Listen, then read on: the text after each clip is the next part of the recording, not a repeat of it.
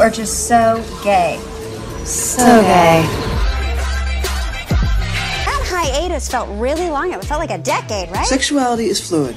Whether you're gay or you're straight or you're bisexual, you just go with the flow. No. Step off, bitch.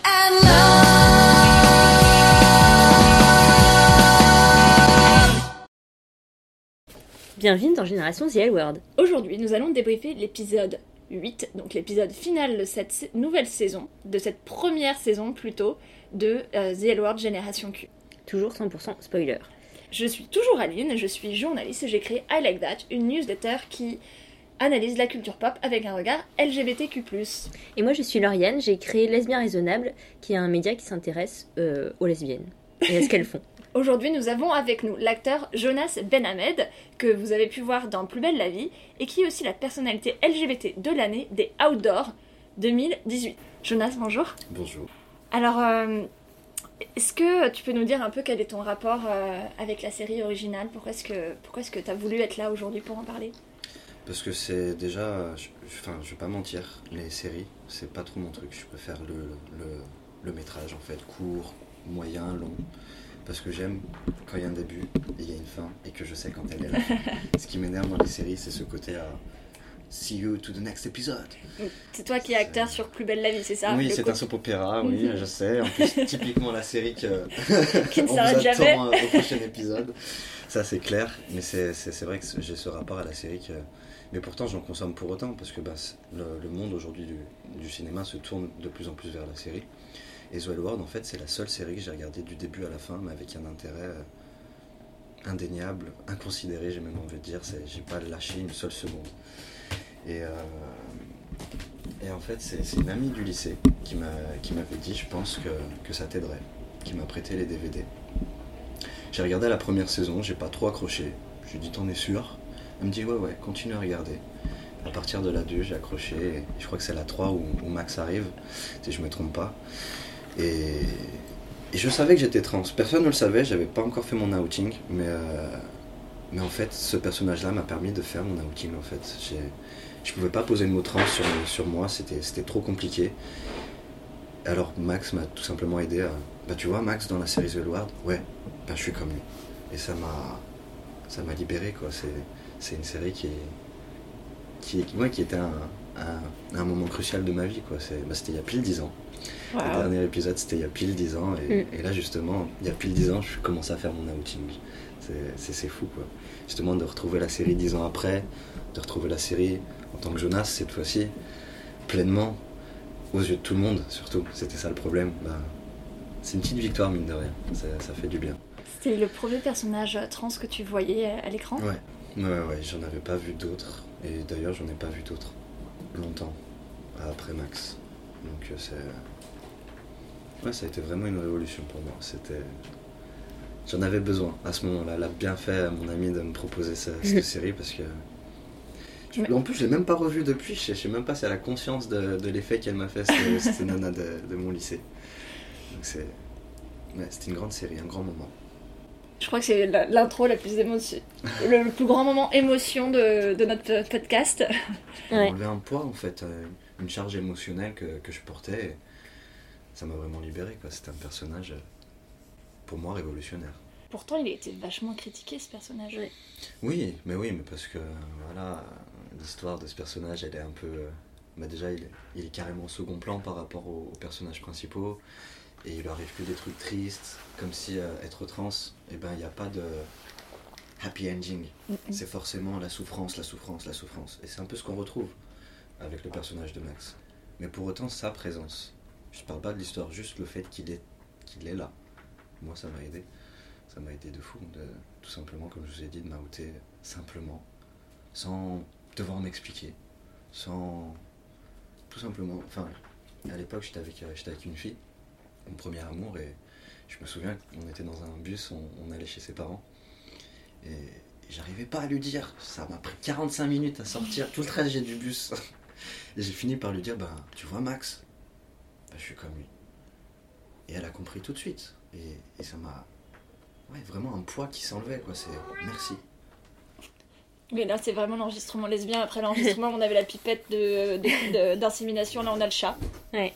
Alors, on a l'habitude à chaque fois de demander aux, aux invités quel est le personnage dans lequel elles, se, elles ou ils se reconnaissent. Est-ce que tu as du coup une, une réponse différente de celle à laquelle on s'attend? Je pense, oui. Euh, déjà à l'époque et encore aujourd'hui, Bette Porter. C'est vraiment le consensus. J'ai l'impression que c'est 80% des invités. hein. Je sais pas, Ah ouais, non. mais ça m'étonne- mais ça m'étonne pas parce que c'est. Elle est inspirante. Voilà, déjà c'est quelqu'un d'inspirant qui, qui a toujours ses valeurs, qui, Mm. qui reste fixé à ses valeurs et avec une détermination sans faille. Alors, euh, dans le, justement, dans le dernier épisode, Bette Porter, où, où elle est avec sa fille, euh, avant de crier, Mm. où, elle lui- où sa fille lui dit euh, Mais tu te laisses jamais euh, aller mal. Et elle lui répond Bah ouais, mais c'est normal, si je me laisse aller mal, toutes les émotions elles reviennent, c'est l'apocalypse. Et c'est exactement comme ça que, que, que je fonctionne en effet. C'est ouais, ça va mal, mais il faut avancer, il faut avancer, il faut jamais s'arrêter d'avancer parce que, parce que si, ça- si tu t'arrêtes, qu'est-ce qui se Mm. passe quoi? Et ouais, il y a plein de traits de sa personnalité, ce besoin de contrôler euh, tout, tout le temps. Je suis un peu aussi comme ça. c'est marrant parce que ça fait très lesbienne ce que je veux dire, mais euh, je, je m'amuse à, à essayer de trouver les signes astrologiques de, de chaque Ouais. personnage. Ah. et- C'est quoi, c'est l'épisode 5, euh, Mélissa, Lavo Ouais. Ouais, mais ouais. j'écouterai, j'écouterai des- tu l'écoutes, c'était ouais. très, très astrologique comme, euh, comme épisode. Mais c'est marrant. Et donc pour toi, Bette, elle est quelle, Je signe pense qu'elle est un signe de feu quoi qu'il arrive, donc Mm. euh, soit Sagittaire, soit Bélier, soit Lion.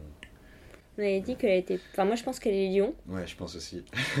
Euh, Après, il y avait. Mélissa, elle pensait qu'elle était euh, capricorne. Hum, ah, je suis pas sûr. Non, ça ressemble pas au Capricorne, ça. C'est vraiment.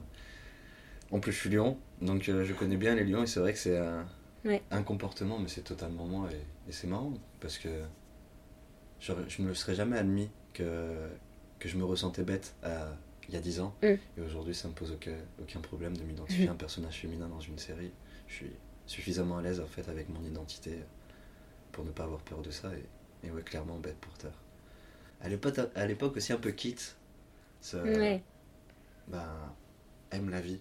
Ouais. Ouais, il y a eu des, des mauvais moments, des moments où c'était la merde, mais malgré tout, on avance et, et la vie, elle nous fait des beaux cadeaux. Et c'est un peu comme ça que, que je voyais les choses, et encore aujourd'hui d'ailleurs. Je crois que Kit, c'est le seul personnage qui me manque de, ce, Mais de oui, cette suite. mais- Genre vraiment, là, à chaque fois, je me dis, ça serait bien qu'il soit là, quoi. Ouais. Ben, mais, en, franchement, je pensais qu'elle allait arriver. Et quand euh, t'apprends que non, parce qu'elle est morte, mais j'ai pris une claque de déception, de tristesse, de... Tu t'attendais pas à ce qu'elle soit morte de, de- de tous les premiers épisodes? Non. Non, tu l'avais pas vu venir? Non, je, me, je, je pensais euh, qu'elle allait arriver justement pour aider sa sœur dans sa campagne et tout. Non, pas du tout. C'était ouais, une déception, euh, mais parce que triste. Après, je comprends scénaristiquement les enjeux, c'est Ouais. intéressant de faire comme ça. Mais pour autant, euh, bah, c'était le seul, seul personnage hétéro complètement queer. Ouais, et, c'est vrai. Et je l'ai adoré ce personnage. Et je trouve qu'il Mhm. manque ce personnage dans cette nouvelle. cette Et c'est vrai que t'as raison. Enfin, moi, j'ai quelques potes hétéros qui sont très, euh, très queer dans leur façon de penser leur vie, qui ils sont, etc. Et je trouve que finalement, on en voit assez rarement dans les séries. Et je trouve ça toujours, enfin, souvent cool d'avoir un personnage hétéro euh, Bah oui, assez queer euh, qui représente aussi le fait que. bah oui, ça existe Bah, les ça hétéros existe. pas en fait. mais oui, c'est- je trouve ça dommage. mais- Est-ce que tu avais des attentes sur cette saison? Est-ce que tu avais. euh, Alors, je me, j'en avais pas parce que je sais que on est souvent déçu quand on a des attentes, mais je me suis rendu compte que malgré moi, en fait, j'en avais. Et je pense que ça sera toujours comme ça quand tu vas regarder un, un reboot de film ou, une suite de films qui arrive des années plus tard, où tu as le souvenir impalpable, intouchable, enfin magique de, cette série. Et, euh, et tu t'attends à retrouver la même ambiance en fait. Et au final, c'est pas ce qui se passe et t'es forcément déçu. Et t'avais euh, t'avais des attentes vis-à-vis de cette suite? Est-ce qu'il y avait des choses que tu voulais, par exemple, en termes de représentation trans, en termes de représentation de... Non, c'est- j'ai aucune attente à ce niveau-là. C'est la seule attente que, que j'avais, c'est qu'ils qu'ils restent à la, à la hauteur des, de ce qu'ils avaient fait en fait, De- être aussi avant-gardiste. Et tout alors? simplement. Bah non. enfin, on va pas se mentir, euh, je la trouve d'une banalité en fait euh, hollywoodienne par excellence. C'est euh, mettons toutes les diversités dans une boîte, mélangeons et puis on va voir ce qui en ressort. En fait, avant, je trouvais que qu'il y avait un scénario et que les identités des personnes, orientation sexuelle ou identité de genre, peu importe, elles servaient le scénario. Là, c'est elles sont là. Il faut que, d'une manière ou d'une autre, ça rentre dans le scénario. Et c'est un peu ce- qui m'a un peu déçu, quoi. C'est, Mm. J'ai l'impression que c'est le trop politiquement correct américain de. Euh, maintenant, il faut qu'on mette toutes les diversités, sinon on va nous tomber dessus. Alors, ok, ok, bien, soit. Mais ils sont où les personnes obèses La seule personne qu'il y a, c'est la- l'interview d'Alice à la fin. Roxane Euh, Gay. Tout à fait. Voilà. La seule représentativité de C'était, l'obésité. C'était super. Enfin, moi, j'ai pas mal aimé cet épisode euh, Mm. parce que bah, déjà, il y avait Roxane Gay avec son speech était peut-être rapide, mais que c'était hyper puissant de voir une femme noire, obèse, te sortir, euh, re- expliquer à plein de gens qui connaissent pas son travail ce que c'est qu'une bad féministe et ce que c'est qu'une bad queer. Et puis, euh, il y a eu plein de moments hyper, émouvants. hein. Tu parlais celui de, de Beth et Angie. Euh, moi, tous les moments avec Finlay, j'étais là, genre, oh, c'est trop mignon. Finlay, tu vas t'en sortir, je suis avec toi, ma fille. Voilà, donc j'ai bien aimé cette. Enfin, je veux dire, on en a discuté maintes et maintes fois de, de ce qu'on pensait de cette saison. Pour cette saison, je trouvais que cet épisode-là était une belle conclusion. Oui. Qu'est-ce que vous en avez pensé, vous, globalement? Mais je pense aussi que c'est une bonne conclusion de, de tout ce qui a précédé les sept épisodes suivants. Mais franchement, c'est ça qui se passe à Hollywood, c'est qu'ils ont la bonne recette pour créer des, des médias. Et, et elle s'avère vraie à chaque fois, c'est le dénouement est très très bien. Mais même tout, euh, tu t'intéresses aux personnages malgré tout, tu t'intéresses aux intrigues malgré tout, c'est très bien fait. C'est juste qu'il y avait des, des attentes malgré nous, je pense, et, et qu'elles sont un peu déçues. Mais c'est, je pense que c'est humain d'avoir des attentes et, et que c'est humain d'être déçu aussi euh, sur ce point de vue-là. Mais franchement, J'étais partie quand même avec quelques petites. euh, quelques petits handicaps, hein, parce que partir en se disant on va refaire, euh, on va faire une suite à The L Word, bah ouais. c'était pas évident. Moi, je suis très en colère contre cet épisode. Mais euh, on, on va en parler. On va en parler, on Ouais. se lance du coup? Ouais, on commence au va. Danas parce que c'est la soirée électorale et que on va enfin savoir si Beth va être élue maire de Los Angeles ou pas. Moi, ce que j'adore, c'est qu'il y a un présentateur, un, un- un journaliste en live. T'as vraiment l'impression à chaque fois qu'il parle de cette élection que c'est l'élection du président de la République, quoi. Ça me fait toujours halluciner. C'est juste, certes, euh, Los Angeles, c'est une grande ville, quoi, mais c'est juste Los Angeles. Mais, euh, mais voilà. Moi, j'ai bien aimé que le mec il soit en train de dire euh, Oui, les gens ont particulièrement aimé la façon dont Beth Porter s'est attaquée à la crise des opioïdes. Et là, genre, mais depuis le début, vous essayez de nous convaincre, mais on n'est toujours pas convaincu qu'elle a fait la moindre chose pour la crise des opioïdes. C'est quoi ce truc là de. Et on a, euh, pendant que du coup tout le monde, euh, tout le staff est en train de stresser sur les résultats, on a Alice qui est en train d'essayer de trouver du coup euh, une nouvelle meuf avec Shane à côté d'elle. Et donc on voit, enfin on en avait parlé dans un des épisodes où on était triste que tout le monde se drague IRL et pas, et pas sur Tinder. Donc là c'est bon, on est sur une sorte de Tinder. Ah bah c'est horrible, il y a quelqu'un avec un perroquet. Il y a quelqu'un avec un perroquet, j'ai vraiment envie d'avoir une série juste où elles vont en rencard Mm. avec la meuf du perroquet. J'ai peur des j'ai peur des oiseaux en fait. Donc, euh, T'as peur des oiseaux Ouais. et des- surtout des perroquets parce que c'est trop bizarre, ça parle quoi. Ouais. J'aime pas ça. T'imagines, tu parles pendant la nuit et le perroquet répète ce que t'as dit pendant la Mais nuit. c'est des créatures de 7 ans, c'est trop. Grave. Moi je suis contre et je suis surtout contre du coup une nana qui prend 5 photos d'elle avec un perroquet. Il y a quelqu'un. Et même, je vais te dire, si ça serait la même chose avec un chat. hein. Quelqu'un qui met 5 photos sur Tinder Ah avec non. son chat. Ah, je sais qu'on va encore s'engueuler, Lauriane, sur ce coup, mais euh, faut pas trop non Bah, on plus. est euh, sur Tinder, quoi. tu- c'est- c'est- c'est- N'oublions pas que ça reste une application de rencontre et qu'on n'est pas là, en effet, pour, euh, pour une poser la, la vie des, D'abord, animaux, quoi. le, ch- le chat ou le perroquet a pas donné son consentement à être pris en photo. De deux, c'est pas un truc de rencard entre un chat et ou un perroquet et une personne humaine, c'est entre deux personnes humaines. Bref. Euh, et là, on découvre que Opioid Junior, euh, Dani. Danny, a euh, daté la meuf du perroquet. Et ça m'a quand même fait poser plein de questions parce que Danny, elle a quoi Elle a maximum 25 ans. Hmm. Elle sort avec sa meuf, elles vont se marier. Donc ça fait au moins deux ans que j'imagine qu'elles sortent ensemble. Elle a eu, le- enfin, elle a eu le temps de faire tellement de trucs dans sa vie, cette Dani, j'ai l'impression qu'elle a été bien active. Elle est sortie avec euh, Mika euh, à la fac. Voilà. Et euh, bon, non, ça va. Mais après, je me Je sais dis, pas, la, la- la probabilité que on lui montre une photo d'une meuf et qu'elle soit sortie avec elle, ça veut dire quand même que c'est peut-être juste un hasard ou c'est Bah, qu'elle est sortie avec dans, toutes les meufs de Tinder. Après, c'est déjà, ouais, il y a, il y a déjà le phénomène communauté dans le monde euh, queer, où on se connaît, je vois bien, hein, je suis pourtant de Lyon et je vois que de plus en plus je connais toute la communauté queer, que ce soit lyonnaise, d'ici, parce que bah, c'est un, petit, c'est un petit monde, quoi. Et même au-delà de ça, je pense que Dany a fait, a fait beaucoup de choses, mais parce que bah, on s'out, on s'out, j'imagine, beaucoup plus tôt à Los Angeles. Enfin, l'espace est peut-être plus safe, je sais pas, c'est, ce sont juste des hypothèses, mais j'ai dans la tête l'image de la grande Los Angeles où euh, tu peux être qui tu veux et, et qu'on on t'empêchera, jamais de l'être, peu importe l'âge que tu as. C'est sûr que c'est pas Lyon. C'est, c'est. Pareil, c'est pareil. C'est vrai? C'est comment, euh, juste petite parenthèse, c'est comment Lyon, la vie queer à Lyon? Bah mine de rien, je pensais pas, mais elle est, elle est bien développée. On a, je sais pas si vous connaissez, euh, une soirée récurrente qui s'appelle La Garçon Sauvage, qui est une soirée totalement queer inclusive, mais vraiment, pour avoir fait pas mal de soirées queer, c'est là où, où je me suis senti être moi, mais pleinement dans toutes mes facettes. C'est-à-dire que d'habitude, j'ai pas peur d'être trans dans les soirées, dans les soirées queer. Mais mon côté racisé, il est mal accepté. Tout de suite, il y a des regards, et ben dans La Garçon Sauvage, j'ai pu être Jonas, donc la personne trans, mais aussi la personne racisée. Et c'est ça que j'aime dans, dans, ce, dans cette soirée-là. Ils en font régulièrement, et surtout euh, une fois par an, il y a l'Intérieur Queer, donc qui est un festival euh, organisé aussi par eux, où il y a plusieurs soirées à droite à gauche dans plein de, plein de milieux euh, lyonnais, pas forcément queer de base, donc euh, normalement hétéronormés. C'est bien de s'approprier ces espaces-là, tout en ramenant, du coup ramenant la, la population queer, mais, mais sans enlever la population existante. Donc tout le monde se mélange, je trouve ça magique. Et à la fin de, de, ce festival, il y a une grosse, grosse soirée dans, dans une grande salle lyonnaise. Et j'ai eu la chance d'y aller cette année. Ouais, c'est...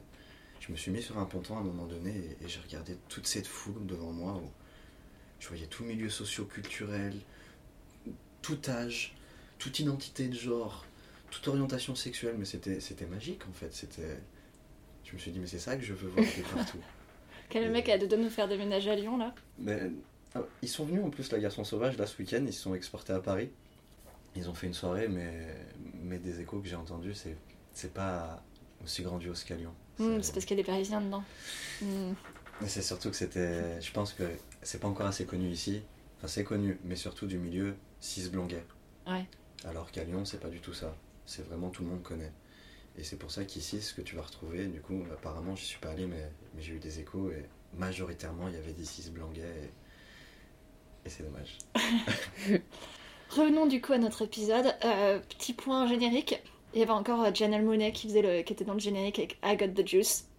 Moi, je suis juste toujours satisfaite dès que j'entends une de ses chansons. Mais j'ai beaucoup aimé la BO euh, de, de la série. Toutes les chansons, je les trouve super Ouais. bien. euh, très actuelles, très, très dans, la, dans, dans le move. euh. Franchement, ouais, j'ai beaucoup aimé cette BO. Je suis d'accord. Je suis d'accord.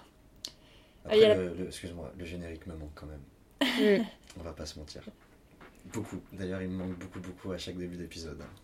Mais tu peux, tu sais, tu peux mettre le générique en, euh, en silencieux et mettre ton téléphone pour, euh, Ouais. pour refaire la musique. Quoi. Mais c'était le côté kitsch aussi du générique visuel qui était tellement drôle avec. Mais euh, oui, mais tout était bon. Ouais. Enfin, Ah bah là, le côté kitsch, on l'a complètement perdu. Hein. Là, il y a pas de, il y avait un côté un peu ouais, kitsch second degré, un peu dans, bien sûr. on dans a- l'original. Là, on l'a pas du tout. Quoi. Ça, se- Mais c'est ce que je vous disais en politiquement correct. C'est que on va parler des diversités, mais il faut faire très très attention, sinon on va nous tomber dessus. Et, et en fait, ça enlève une liberté d'action, j'ai l'impression. Mm. Et, et je trouve ça dommage en fait. C'est comme tu dis, il y avait Ça se beaucoup prend plus au sérieux, quoi. C'est ça. Là, il y a- Ouais. il y a, presque. Enfin, j'ai rigolé peut-être 3-4 fois. Et, et même c'était pas, tu vois, ce que c'est marrant parce que je me suis posé exactement cette question pendant cet épisode. Je me disais à chaque fois où j'ai rigolé, c'est parce qu'il y avait une petite blague, mais c'était pas, c'était pas le drôle de la saison originale où juste tout était, tout le monde se, personne se prenait au sérieux, tout le monde se, je sais pas, jouait un peu les uns les autres. Là, c'était juste des blagues, tu vois ce que je veux dire, C'est euh, bien écrites, etc. Mais euh, C'est ça. C'est que les situations ne sont plus drôles, c'est les gens qui. leurs propos qui sont drôles, c'est même Ouais. pas. C'est dommage. Ouais. Mais après, je peux comprendre. euh, on parle d'une série, c'est en 2005. Aujourd'hui, euh, enfin, elle a fini en 2005, si je me trompe pas. Aujourd'hui, on est en 2020. Bah, les, les enjeux ont changé, donc euh, il faut. En fait, il faut faire avec, euh, avec ce qu'on a, en fait. C'est c'est ce que je me dis, c'est qu'ils ils ont plus les mêmes clés qu'avant, et donc euh, ils jouent avec les clés qu'ils ont. Et on est déçus, on est déçus, mais c'est. Je pense pas que ça soit de leur faute, quoi. ça reste une grosse production, hein, faut pas oublier. En tout cas, il y a un truc qui est, euh, qui est resté, c'est les dramas. Donc, la semaine dernière, on, on avait dit qu'on avait envie un peu de drama dans cet euh, épisode final. Donc là, on a eu pas mal. hein. Il y avait de la tension. euh, tout le monde a eu le cœur brisé. Et puis après, le Mm. cœur qui s'est recollé. Enfin, c'était vraiment. C'était tendu cet épisode. Plus ou moins, j'exagère un petit peu là quand même, parce qu'en fait, euh, ils ont tenté, mais bon, on n'était pas non plus. euh, Oui, c'était pas son paroxysme de, Voilà. de fou. hein. Mais bon, moi, à chaque fois que je voyais Finlay qui regardait Sophie, Sophie qui regardait Finlay, je sentais bien la tension. J'avais vraiment envie que ça se, que ça se développe. Et euh, donc là, on... de retour au bar, on a Finlay qui, qui arrive plus à respirer quand elle voit Sophie qui rentre dans le bar. Et là, il y a Dani qui arrive et qui soudainement a décidé d'être toute romantique et d'être une bonne petite copine alors que c'est une affreuse petite copine. Et Finlay qui est clairement euh, pas très heureuse. Et euh, juste après, la scène euh, d'après, on a euh, Sophie du coup qui, qui est surprise que Finlay veuille euh, discuter de ce qui s'est passé alors que Finlay est comme Madame, je ne parle jamais de, de mes sentiments. Et on voit clairement que Finlay, c'est vraiment quelqu'un qui a envie de changer. Moi je suis Team Finlay, vraiment. Et, et du coup je voyais là à quel point elle essayait de devenir une meilleure personne et elles ont conclu la conversation. Elles, ont- elles en ont parlé, mais genre pas vraiment parce qu'elles ont fini toutes les deux par dire euh, c'est bon, on est bien, on est bien, allez on est bien. Clairement, elles ne le sont pas. Et juste avant cette scène justement euh, avec Sophie et Finlay qui discutent, on a Angie qui pose la question la plus awkward du monde à Alice, où elle lui demande si elle a, euh, à quel âge elle a perdu sa virginité. Et Alice qui fait la meuf hyper cool sur son plateau télé, qui est prête à parler de tout, mais alors là, elle a pas du tout envie d'en parler. Bah, c'est normal, c'est parce que Angie, c'est un bébé.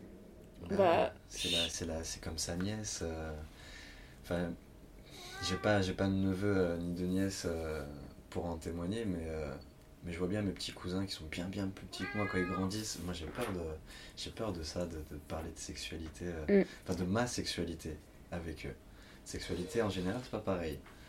Et c'est, c'est, je comprends, hein, c'est, c'est, c'est la fille de, son, de sa meilleure amie. Comment- t'as pas envie qu'ils grandissent en fait, c'est quand ils te posent ce genre de questions. Ouais, mais là, c'est trop, c'est trop tard, quoi. Genre, elle a clairement, elle a l'âge moyen de la Bah perte de la virginité. euh, là, c'est. c'est- Bah oui. D'ailleurs, j'aime pas quand on dit ça, perte de la virginité. Je vais euh, rephraser du coup. Euh, elle a la- clairement l'âge moyen de La premier, première fois. de la première fois, première interaction euh, sexuelle. Les drames commencent dans la scène d'après, où il y a euh, Shane qui va à l'hôpital parce que euh, Kira saigne. Encore une fois, on a un gros point. Est-ce que Kira est une star ou pas? Parce que personne ne la reconnaît à l'hôpital. Ouais, heureusement. Je sais Ouais, si je sais pas, Je sais euh. pas si c'est une star ou pas. Enfin, après, faut pas oublier que les États-Unis c'est très grand, donc. euh, Enfin, c'est Los Angeles, c'est tout petit, Los Angeles. Mais c'est une star à quelle hauteur C'est ça qu'il faut savoir. Est-ce que est-ce que c'est une immense star à la Jennifer Aniston ou c'est juste euh, Ta référence, c'est Jennifer Aniston. non c'est la première personne qui m'est venue à l'esprit parce que j'ai regardé Friends comprends. il y a quelques jours. Brad Pitt d'ailleurs, voilà, Brad Pitt il a un rayonnement un peu plus important. Mais Jen, je suis, je suis d'accord, c'est la plus grande star du monde. D'accord, on a une team Jennifer Aniston, euh, alors qu'on sait tous très bien qu'il n'y a qu'une seule Jennifer, c'est Jennifer Biggs. Ah, là c'est vrai que c'est c'est tendu. Et euh, Shane, qui est une, euh, on peut le dire quand même, une connasse. euh, Ah bah ouais, j'ai envie là, j'ai envie de sortir les mots durs. Putain, mais d'où elle se permet de parler comme ça au staff de l'hôpital? L'hôpital, euh, ils font comme ils peuvent avec le peu d'argent qu'ils ont. N'oublions pas qu'on voit aussi notre point de vue euh, de français dans les hôpitaux français où des gens ne payent pas. Oui. Déjà rien que ça. Oui, moi je paye, je crois que je, je tape un scandale pareil avec Shane. Je paye, tu t'occupes de ma femme. Tu n'as pas le choix en fait. C'est- enfin, moi, c'est ce que je l'ai trouvé euh, ouais, très impoli au début. Mais je me suis dit, ouais, c'est les États-Unis. Je paye, donne-moi ce que je veux, c'est, je paye pour. Mais bien sûr que bah, tu t'en prends à une personne, à une personne de l'accueil. Elle n'y peut rien, cette pauvre personne. Ouais, la pauvre. Je te laisse de la Bah place non, pour que tu parles un petit peu plus, euh, Lauriane. Non, mais cet épisode m'a tellement saoulée que je te jure, j'ai rien. Euh, bah après, on a l'élection. Euh, donc là, les mauvaises nouvelles euh, s'enchaînent. Après avoir découvert que euh, Chiara n'allait pas bien, on a les résultats de l'élection. Il y a une grosse musique stressante. Est-ce que vous étiez stressé vous? Moi, pas trop. Mais je savais qu'elle avait peur. Ah, oui, on l'a compris au bout d'un moment. euh, il y a Dani qui reçoit un truc et on se dit, c'est c'est mort. Donc effectivement, euh, c'est mort. De peu, mais, mais c'est mort. Ouais. Moi, j'ai envie de dire, c'est pas étonnant que ce soit mort parce que la tenue de Bête, c'était une tenue pour perdre. Enfin, c'est pas possible. Qui a envie de voter pour quelqu'un qui sait si peu s'habiller? J'ai bien aimé sa veste. Non, moi je dis quelque chose. Je dis quelque chose. Soit tu décides de mal t'habiller et tu t'habilles comme, euh, je sais pas, Hillary Clinton ou, ou Sarah Palin, tu vois, un truc classique, simple et machin. Si tu décides de devenir un peu excentrique, fais les choses bien. euh, je sais pas, t'es t'es candidate à l'élection, fais comme tout le monde, prends un styliste. Pas bête, pas bête. Ou je sais pas, demande de l'aide. à- Bon, demande pas de l'aide à Shane, mais demande de l'aide à Alice. T'as Alice juste à côté. Pas vestimentairement. Moi j'aime bien. Enfin, c'est pas comme ça que je m'habillerais, mais je trouve que ça lui va tellement bien. C'est un scoop. C'est incroyable, Lauriane. On a la première personne qui aime le style de Shane en 2020. Bah, je trouve que Bah, ça lui moi, va ça me bien, dérange en fait. pas, Ça colle ouais. à sa personnalité, à son personnage. C'est pour ça que. Non, Elle je a trouve pas changé chacun, depuis euh, ouais. 2004, mais c'est pas grave. Ah, Il y a de la stabilité, au moins on sait qu'on Ouais. peut, on peut, on peut se reposer sur elle, quoi. Elle sera toujours là. Ouais. Ouais, Ouais. c'est- Mais moi j'aime bien ce genre de personnage où justement c'est un peu le fil rouge, euh, il ne change pas. Mm. C'est bon peut-être parce que j'aime bien parce que je suis un peu comme ça, j'ai pas beaucoup changé malgré la transition. euh, La seule chose qui a changé c'est mon rapport aux autres et mon rapport à moi-même, mais sinon mes valeurs elles ont jamais changé. Mais je pense que ta coupe de cheveux a changé. Ou ta barbe, en tout cas. Plein de fois les cheveux, mais je fais tout et n'importe quoi avec mes cheveux. Ah ouais je les ai laissés longs, courts. euh. Mais oui, par rapport à l'époque, c'est- la barbe, euh, puisque c'est un, un accessoire stylistique, on va pas se mentir, hein, c'est le contouring de l'homme. mais mis à part ça, euh, vraiment mes valeurs n'ont- n'ont pas changé. J'ai toujours les, ouais, la, même, euh, la même définition des choses, et, et c'est ce que j'aime dans le personnage de Shane aussi, fidèle à elle-même. Voilà, Shane, euh, du coup, euh, fidèle à elle-même, elle sait pas trop quoi faire avec Kiara qui pleure parce que on imagine elle a perdu le bébé. C'est loin d'être la seule qui, qui déprime à, à Los Angeles, puisque euh, à la coloc, euh, Sophie a l'air d'être dépitée aussi face à la tristesse de Danny qui, qui a perdu les élections. Et Danny qui décide qu'elle ne veut rien faire, ce qui est à peu près, euh, a priori, très rare. Euh, petit point, on a un petit point boobs encore, hein. je sais pas si vous avez noté. Elle a quand même un débardeur de pyjama qui est très, euh, très dévoileur, très dévoilant, très Ah oui, dévoilateur, Ostentatoire. très douce, ouais. très douce. Mais moi j'ai noté euh, Sophie qui lui répond quand Danny lui dit euh, Let's get married. Sophie elle répond Why? Because you suddenly have time for me. Pachou J'avoue que la punchline, elle était pas mal. Et donc elle se décide de euh, pas juste de se marier, mais de, de se marier dans deux jours à Hawaï sans la famille. Ce qui, concrètement, est-ce qu'elle a rencontré sa meuf? Parce que Sophie, c'est pas le genre de meuf qui. Sa famille est là à tous les épisodes. Donc Ouais. ça semble un peu délirant de vouloir se marier sans sa famille. Et Sophie accepte à contre-coeur. Euh, franchement, pourquoi Sophie euh, trouve du courage, quoi? Non. c'est peut-être ce qui va se passer au début de la saison 2. Ouais. Qu'elle va trouver du courage? Pour aller retrouver Finley. ouais. Ouh. Et. euh, Même si j'avoue, moi je suis contre. Parce que je trouve que Finley c'est pas un bon pote. Non. En quoi c'est pas un bon pote, Finlay? Parle à Danny d'abord. Mais c'est pas le pote de Danny, c'est le pote de Sophie. Bah, il les connaît bien. Il traîne tout le temps chez elle et tout. Pour ça, euh, bah, il y a les mêmes problématiques dans Friends d'ailleurs. Comme je l'ai regardé, euh, j'en profite pour en reparler. Où par exemple Joey euh, bah, tombe amoureux de Rachel. Et ben la bonne chose à faire en tant qu'ami, c'est d'aller voir la, bah, la personne avec qui elle datait, tu vois. Et dire est-ce que ça te dérange ou pas? Je suis tellement pas d'accord. Je suis tellement pas d'accord. Moi, je suis, de... je suis le genre de personne qui dit t'as une personne qui est en couple, qui essaye de comprendre ses sentiments. C'est à la personne en couple de- d'exprimer ses sentiments à l'autre. Et tu dois, tu es dans une situation où t'as une personne clairement qui exprime des sentiments vis-à-vis de toi. L'important, c'est de lui laisser la place pour que cette personne comprenne ses sentiments avant qu'elle puisse aller en parler à, à sa meuf. C'est pas toi qui es responsable, c'est c'est juste la personne qui est en couple. Les deux, pour Oh moi. là là, comment je vois vos, vos- vos regards, vous êtes pas du tout d'accord avec moi, quoi. Bah, pour moi, c'est l'amitié qui prime. Parce que je pense que les copains, copines, ça va, ça vient. Les amis, les vrais, ça reste. Et c'est pour ça que pour moi, c'est. Après, je suis un très. Je pense que c'est peut-être mon côté euh, très lion, très loyal et, et qui veut faire les choses très carrées. Mais, mais ouais, moi, à la place de Finley, je serais allé, je serais allé voir Danny. Mais ça c'est juste complètement fou, tu serais un super mauvais pote à ta pote principale qui serait Sophie. Tu vas Ah, voir. mais j'en aurais parlé à Sophie d'abord. Je leur ai dit, écoute, faut qu'on aille parler à Danny. Non mais en plus tu tues tout le romantisme. Parce que là elle savait même pas, elle savait même pas encore ce qui, ce qui allait se passer entre, entre elles deux. Tu vois, c'était juste là en train de se dire, bon bah on a été euh, euh, émus, on a, on a fait un truc comme ça dans la spontanéité et vous, elles ont même pas eu le temps encore de, de processer tout ça quoi. Ouais, c'est vrai qu'il y a ce Oui, c'est un peu, on Mais sait bon. pas, euh, on sait pas comment leur relation va évoluer, mais a priori, euh, il y a quand même des sentiments. oui. Bah, je pense qu'il faut en parler quand même. Je sais pas. Bon bah là de toute façon elle va en parler hein, parce qu'en en vrai on se situe quoi On se situe deux jours après le dernier épisode ou à peu près quelque chose comme ça? Tout va très vite. hein, on Je pense que la saison a duré 8 jours. Mais c'est pas toujours clair parce que je te rappelle que dans le dernier épisode on avait eu toute un- une ellipse Ouais, Euh, du côté du troupe là où on n'a pas compris euh, ce qui se passait. Euh, ouais. voilà. Bon, moi je suis quand même Team Finlay parce que je pense, euh, je pense qu'elle est quand même beaucoup mieux avec Finlay qu'avec euh, avec Danny qui ne l'écoute pas. Ah, j'ai pas dit le contraire. Attention, je n'ai jamais dit le contraire. Ce que je dis, c'est que pour moi, il y a des règles à, à suivre. hein, le bro code. Et, euh, Je sais pas, j'aurais parlé. euh, Hmm, je crois pas aux règles. Les règles, c'est, ça, ça, ça t'étouffe. Il faut faire en fonction de, de ce qui te semble juste sur le moment. Mais euh, Dani, c'est vraiment une mauvaise meuf quand même. hein. Genre une mauvaise euh, euh, copine. Parce qu'il y a le moment euh, un peu plus tard, je pense qu'on peut en parler maintenant, où Dani est, dans- est- est dans son lit et elle se met à pleurer. Et la meuf commence à lui faire toute une déclaration d'amour en lui disant genre Est-ce que tu pleures parce qu'on va se marier demain? Mais tout va bien se passer, etc. Moi, je t'aime énormément, je t'aime énormément. Bon, t'as pas du tout été là tous les mois d'avant. Et d'ailleurs, on sait ce qui s'est passé euh, avec la grand-mère de, de Sophie. Non, non, ça fait partie Non, des non, mystères euh, non C'est résolus. mystère. Comme Tess et, euh, et Lina qu'on n'a pas vu cet épisode. ouais, ouais, ouais. Hommage à toutes les euh, absentes, euh, toutes les disparues de la série. Et, euh, et oui, donc du coup, elle est en train de pleurer. Et Dani, qui est la pire personne du coup du monde, encore une fois, je le répète, ne se dit pas que c'est pas normal que sa meuf pleure, clairement pas d'émotion. Elle, clairement, elle pleure de tristesse et elle trouve ça complètement normal, elle lui pose pas de questions et, euh, et elle se rendort. Tellement une mauvaise meuf.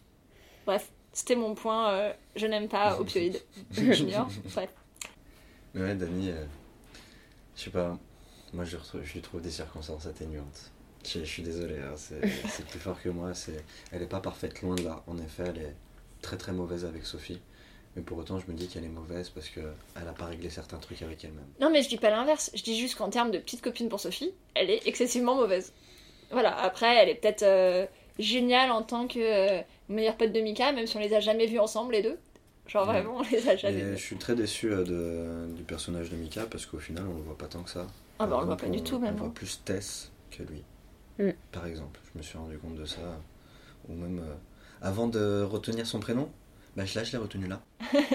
C'est parce qu'à la fin il le dit euh, quand il se présente au justement mari de José.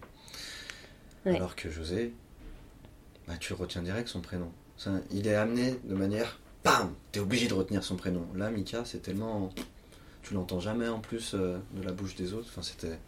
Est-ce que vous avez vu que José s'appelle en fait José Garcia Mais non. Si, est-ce que dans, quand,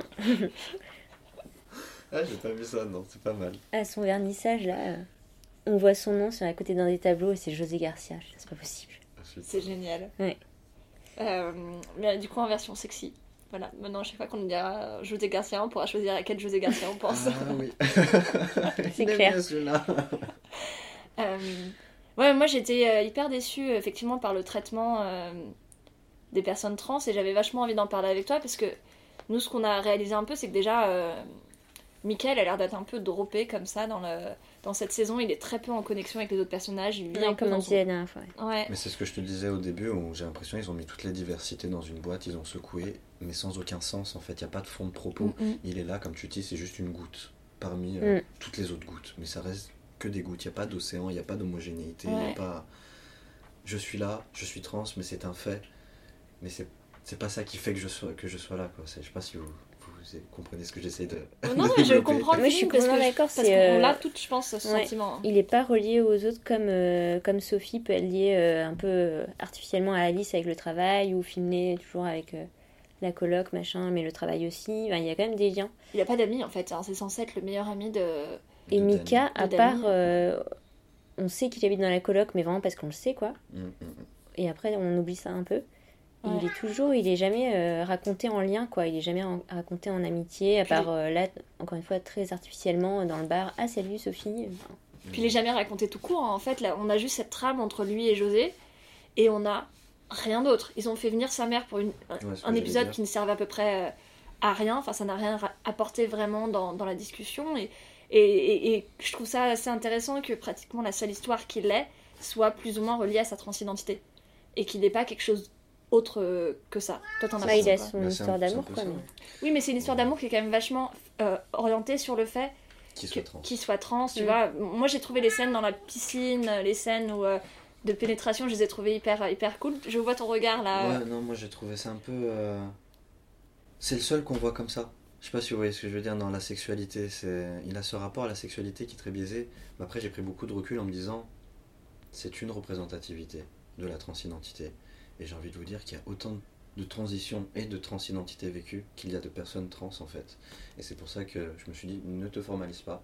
C'est en effet pas ton expérience ni celle de tes proches. Parce que je connais pas mal de, de mecs trans qui n'ont pas du tout cette, euh, ce rapport au corps que, qui est le sien. Mais justement, je me suis dit, banalise-toi pas. C'est la sienne, c'est comme ça qu'il le vit. Comme si Mika était. c'est comme si Mika était une vraie personne, au-delà de, de Léo Cheng qui, qui l'interprète. Et c'est ça, son histoire, sa version. Et j'essaie de pas me formaliser, tout simplement. C'est mon interprétation, c'est ma façon de voir, euh, de voir les choses. Et c'est pour ça que, que je me suis pas formalisé. Je me suis dit, c'est une représentativité. Et- Moi, ce qui m'a un peu euh, perturbé, c'est qu'ils ont quand même vachement communiqué sur le fait qu'ils avaient, euh, pas, qu'ils avaient Jamie Clayton, Mm. qu'ils avaient, bon, Léo Cheng bien sûr, qu'ils avaient aussi, mince, j'ai encore oublié son prénom, le mec qui joue le conseiller. euh, Pierce. Ouais, Pierce, Pierce. Williams. Mais il s'appelle comment déjà l'acteur euh Euh, J'ai oublié aussi. Mais euh, il a deux prénoms, ça j'ai bien su. Oui, c'est ça. Je crois qu'il y a Michael dedans. Ouais, il y a Michael, je crois, dedans. Mais bref, donc ils avaient aussi vachement communiqué dessus. Euh, et en fait, c'est ils avaient moins communiqué du coup sur l'actrice qui joue, qui joue Jordi. Mais c'est en fait hyper décevant parce qu'on parle quand même de plusieurs personnes, de plusieurs acteurs trans et actrices trans qu'on a vu parfois juste pour trois scènes et ont fait Ouais. tout un, un big deal dessus. Et je suis genre, mais. euh, Après, C'est- c'est pas mal, euh, on en a déjà parlé, mais que tu vois, Jamie Clayton soit pas forcément euh, explicité, que Et au c'est. final, c'est ça que j'ai aimé. Excuse-moi, je t'ai coupé. Mais Ça final, peut être c'est- un personnage 6 en fait, on n'en sait rien. Bah, Ouais. Pour moi, il est 6. Et Ouais. c'est ce que j'ai le plus apprécié au final. c'est- J'ai préféré Tess à Mika, Ouais. en fait. Parce que justement, sa transidentité n'est pas du tout abordée. Et tant est qu'elle, il y a une transidentité, quoi. Ou même euh, Pierce Williams, du coup, euh, tu le sais à la toute fin. Mm. Je fais, mais c'est très bien comme ça, en fait. Moi, c'est c'est ça que je veux. C'est c'est pas qu'on soit exposé à, à notre histoire de transition ou, ou notre histoire de transidentité, en fait. C'est on est des personnes avant tout, ça fait partie de notre Mhm. histoire, on peut pas le nier, on peut pas l'enlever. Mais on n'est pas que constitué de ça, quoi. Bah, c'est bien qu'il y ait Ouais, les deux quoi. Qu'il y ait eu les... Le Mika qui, euh, où on parle vachement de ça, limite trop, que de ça, et, euh, et des Pierce où on l'apprend à la fin. Et bon, pour le coup, Pierce, on l'a vraiment pas beaucoup vu. mais- Ouais, non mais c'est ça en fait. Pour moi, c'est pas le problème que. Moi, j'ai trouvé ça génial qu'il y ait ces personnages qui soient pas définis par leur transidentité.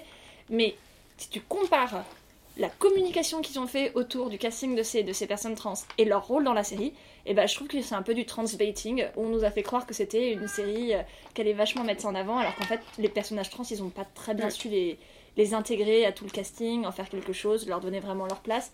Et ça, je trouve ça, je trouve ça dommage. J'ai un peu l'impression qu'on nous a un peu, euh, un peu eu. Survendu. Ok. Mais, c'est clairement ça, et je pense que c'est c'est ce que ça se rapporte euh, encore à ce que je disais au début, qu'ils ont voulu faire. euh, vous voyez, on est all inclusive, on intègre toutes les diversités, euh, on est très pro euh, tout.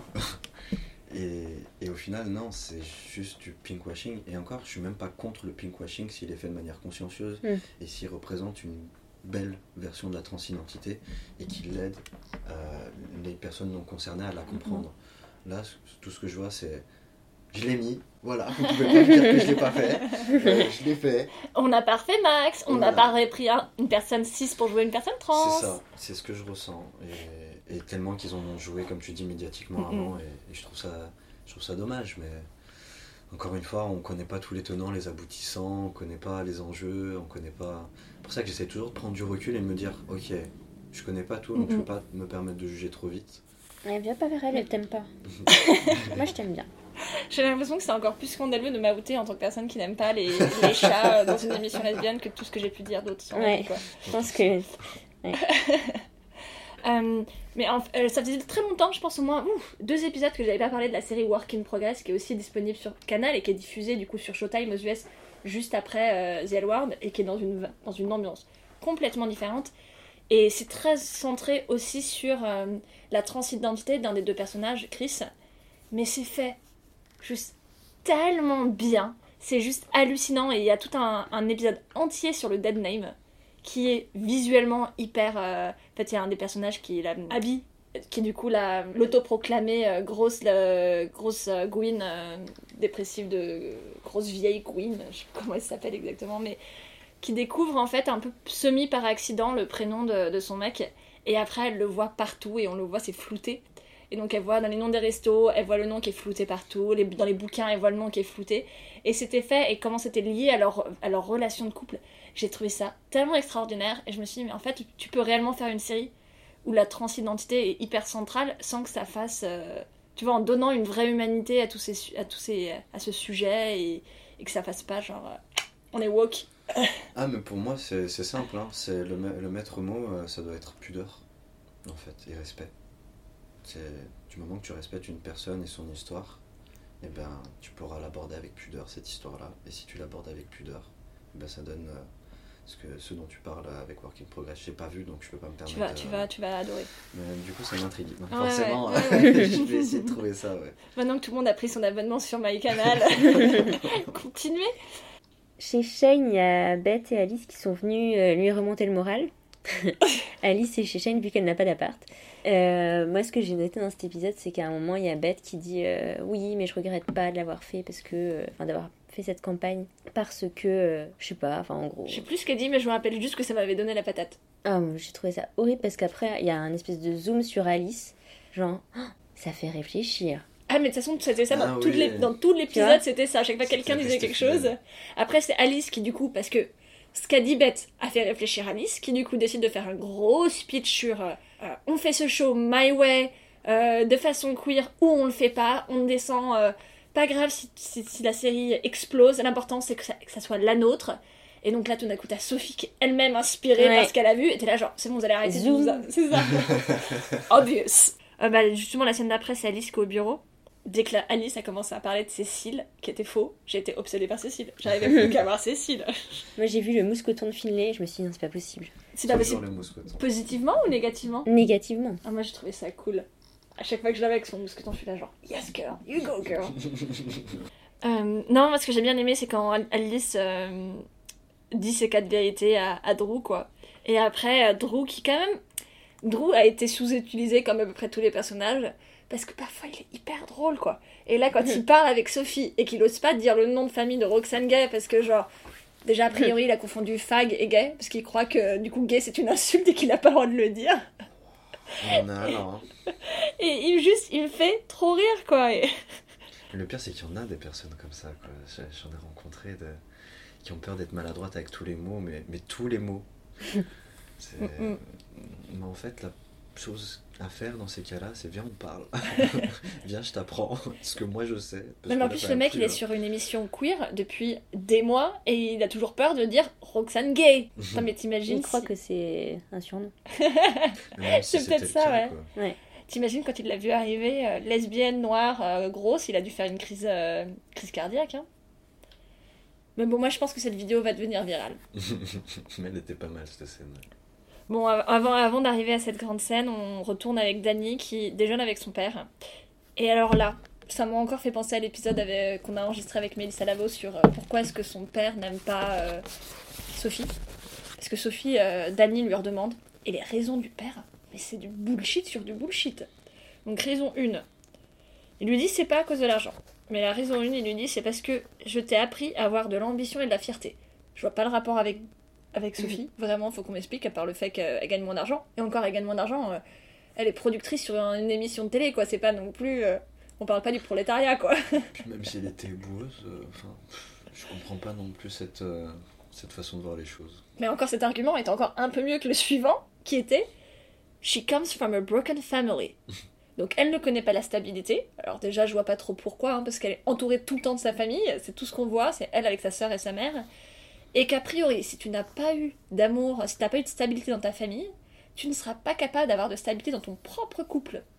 C'est une vision quand même très très noire de, de la Surtout vie. Quoi. très fermé, euh, c'est du coup euh, le mimétisme il est tellement inhérent à nous qu'on reproduira toujours Ça. les schémas de nos parents. Donc a priori, euh, Danny euh, va forcément euh, perdre sa femme puisque c'est ce qui s'est passé avec son père. Exactement. Donc c'est quand même c'est ballot.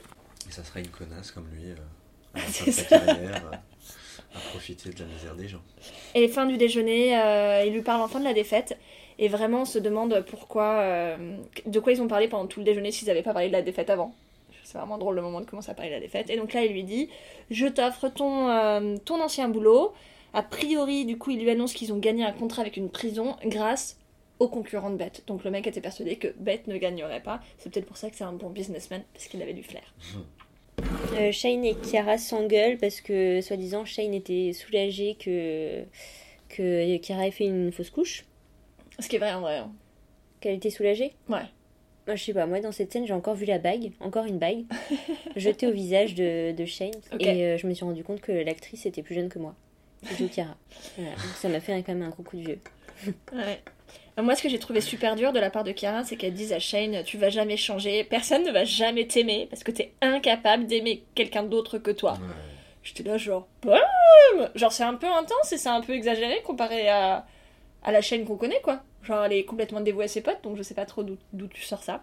Puis même, on retrouve Shane dix ans plus tard, marié. Déjà rien que ça. Ouais, tu fais C'est- partie des gens choqués. C'est- bah, elle est mariée, estime-toi heureuse, elle est mariée avec toi, qu'est-ce que tu tapes des bordels Enfin, Moi, Chiara, ouais, là, c'est- autant je l'ai- je l'aimais dans toutes les scènes, autant là, je l'ai trouvé vachement dur, le- ses propos. Bon, après, elle vient de perdre euh, son bébé, mais en même temps, Oui. elle force le bébé depuis, sur Shane depuis le début, donc. euh, Shane l'accepte, revient vers elle parce que bah, elle aime plus que ne pas vouloir d'enfant et qu'elle est prête à faire ça avec elle, parce qu'elles sont toutes les deux.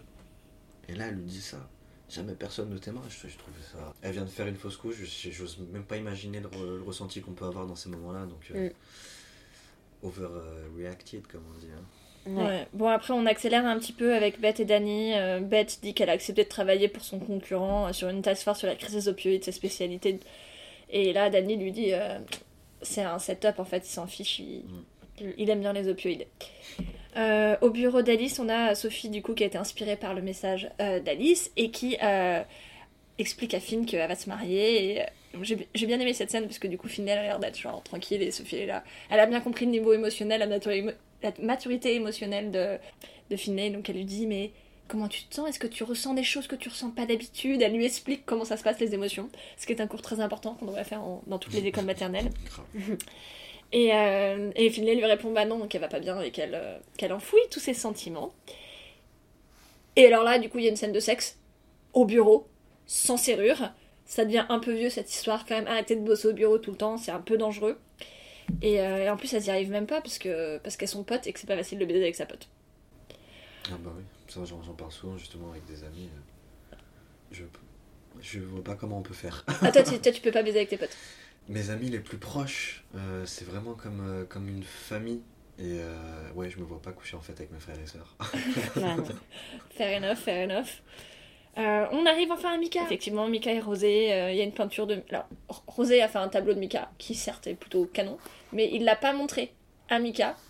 Alors que c'est un Avant. portrait. Ouais, c'est un Mm. tableau de Mika à poil avant. Alors qu'on sait que Mika est pas la personne la plus à l'aise avec son, avec son corps. Euh, Rosé, j'ai presque envie de te cancel aussi, tiens. Euh, en fait, je, je trouve ju- juste que aucun de ces personnages ne sont bons euh, petits copains, petites copines dans cette série en règle générale. Je vais pas me Il chercher. s'appelle José Garcia. Oui, il s'appelle Rosé Garcia. Euh, Il y a Finn qui décide en tout cas de prendre sa, sa vie en main et qui va chez Rebecca. Ce qui était au début, je me, je me suis dit c'est un peu chelou. Genre, Finlay, tu continues à faire de la merde. Et en fait, c'était pas tant de la merde que ça parce que bon, c'est pas très poli d'aller voir ton ex parce que t'as envie que ce soit ta. Du coup, euh, ta prêtre, alors elle lui rappelle que c'est une pasteur. Euh, mais en même temps, euh, en même temps, c'était c'était bien quoi. Non, c'était la cata. Non, on fait mais pas ça, on va pas voir. Non, euh, fais pas ça. D'accord, mais elle a fait ça parce qu'elle a envie, elle a envie de changer et que et qu'elle sait pas En plus, trop elle voit bien sa changer. gueule, elle est toute en train de faire des. Elle est déjà très occupée, euh, Rebecca, là, ça se voit avec sa gueule. Ah bah, Je- très je la- clairement. en plus, je la trouve très franche et très douce. À chaque fois, elle l'envoie Elle a une mais patience. Très... Oh là là. Enfin, elle lui dit Tu ne peux pas venir chez moi comme ça, je ne peux pas être cette personne pour toi. J'ai trouvé ça très bienveillant de sa part. La seule personne qui mérite d'être la petite copine de quelqu'un dans cette saison, c'est Rebecca. hein. Rebecca, je t'accepte. En plus, Finlay lui demande un papier, un crayon à la fin. C'est à ce moment-là que ça a bugué dans l'épisode euh, que je regardais. Je suis devenu fou, je l'ai vu 15 fois. ce passe. Et puis, euh, bah, d'ailleurs, celle qui est devenue folle aussi, c'est. c'est- Enfin, pas folle, peut-être pas, mais euh, Rebecca qui la regarde, mais genre, mais ton audace, quoi. Ouais. J'adore son, son regard et j'aime bien la sagesse de Rebecca, mais du coup, euh, euh, Rebecca l'aide un petit peu à réaliser que euh, bah, qu'il faut qu'elle apprenne à s'aimer et qu'elle prenne des actions et qu'elle prenne sa, ses responsabilités. Et c'est à ça qu'a servi le petit papier, parce que Finlay a rendu le putain de vélo Ouais. et le casque. C'est la seule storyline sur laquelle on a une continuité dans la saison, quoi. C'est vrai. C'était la, une des pre- la première scène, Ouais. la deuxième Une scène, des un truc comme ça. scènes. La deuxième, je crois. Ouais, Ouais. C'est la deuxième, tout à fait. Voilà. Moi j'étais très contente, on a eu un peu de closure sur cette histoire du vélo qui Ouais. nous obsédait, en tout cas nous dans ce podcast depuis pas mal de temps, euh, le vélo de, de Mais sa voiture aussi, elle est où On en parle? Bah, Ah, je pense que la meuf du coup à qui elle a volé le vélo a dû lui appeler une décharge pour qu'ils aillent chercher la voiture Du coup, elle lui doit des sous pour la. Ouais. pour la décharge. Bah ouais, putain. Rembourse tes dettes, Finlay. Attends, euh, une chose en son temps, euh, là déjà, elle, elle a fait la paix avec Rebecca, elle a rendu le vélo. euh. Ouais. Bon, alors on parle de, Ro- de Rosé qui a un mari. Unexpected. J'avoue, je, je m'y attendais tellement pas. Ah, moi, je m'y Euh, attendais grave. C'est le mec de la piscine. ouais, Ah bon? euh, Bah oui. De la piscine. Putain, non, mais je l'ai l'ai- pas reconnu physiquement, mais très clairement, on a tout un épisode qui était toujours pas, qui faisait partie des mystères. Je compte toutes les histoires qui ne sont pas, qui n'ont pas eu de suite. Et donc il y avait tout cet épisode où Rosé disparaît pendant un épisode et lui fait croire que c'est fini. euh, et, et c'est parce qu'il y avait un mec mystérieux qui était autour de la piscine. Ah oui Le mec en slip Oui Ah, c'était ouais, lui, ouais, c'est sûr. canon, ouais. Euh, sinon, vraiment, pourquoi est-ce que ce mec aurait été là pile au moment où, euh, où Rosé décide de prendre de, de l'espace? Je- Il a pas non plus 36 000 Ah, marques oui. cachées, c'est pas possible quoi. Ah, mais ça fait sens en plus quand tu me dis maintenant. Mais ouais, mais euh, moi ça me fait un peu de la peine que Mika veuille pas, veuille pas l'écouter. Mika, le problème c'est qu'il est tellement, tellement fort, il est tellement euh, bien, tu vois, euh, il sait tellement ce qu'il veut, que du coup il laisse pas de la place aux conneries des autres. Mais je pense que c'est même pas ça, je pense qu'il se protège avant tout.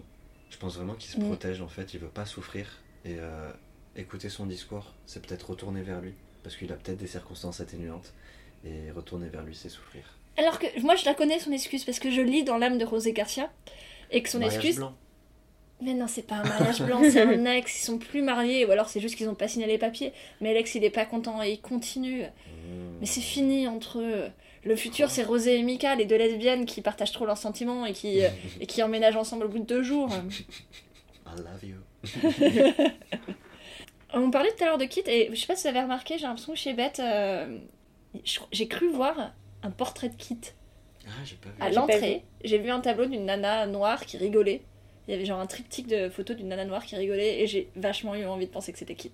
C'est peut-être pas ça, mais euh, j'ai envie de croire qu'il y a eu une cohérence dans toute cette saison, et c'est qu'il y a des portraits de Kit chez Beth.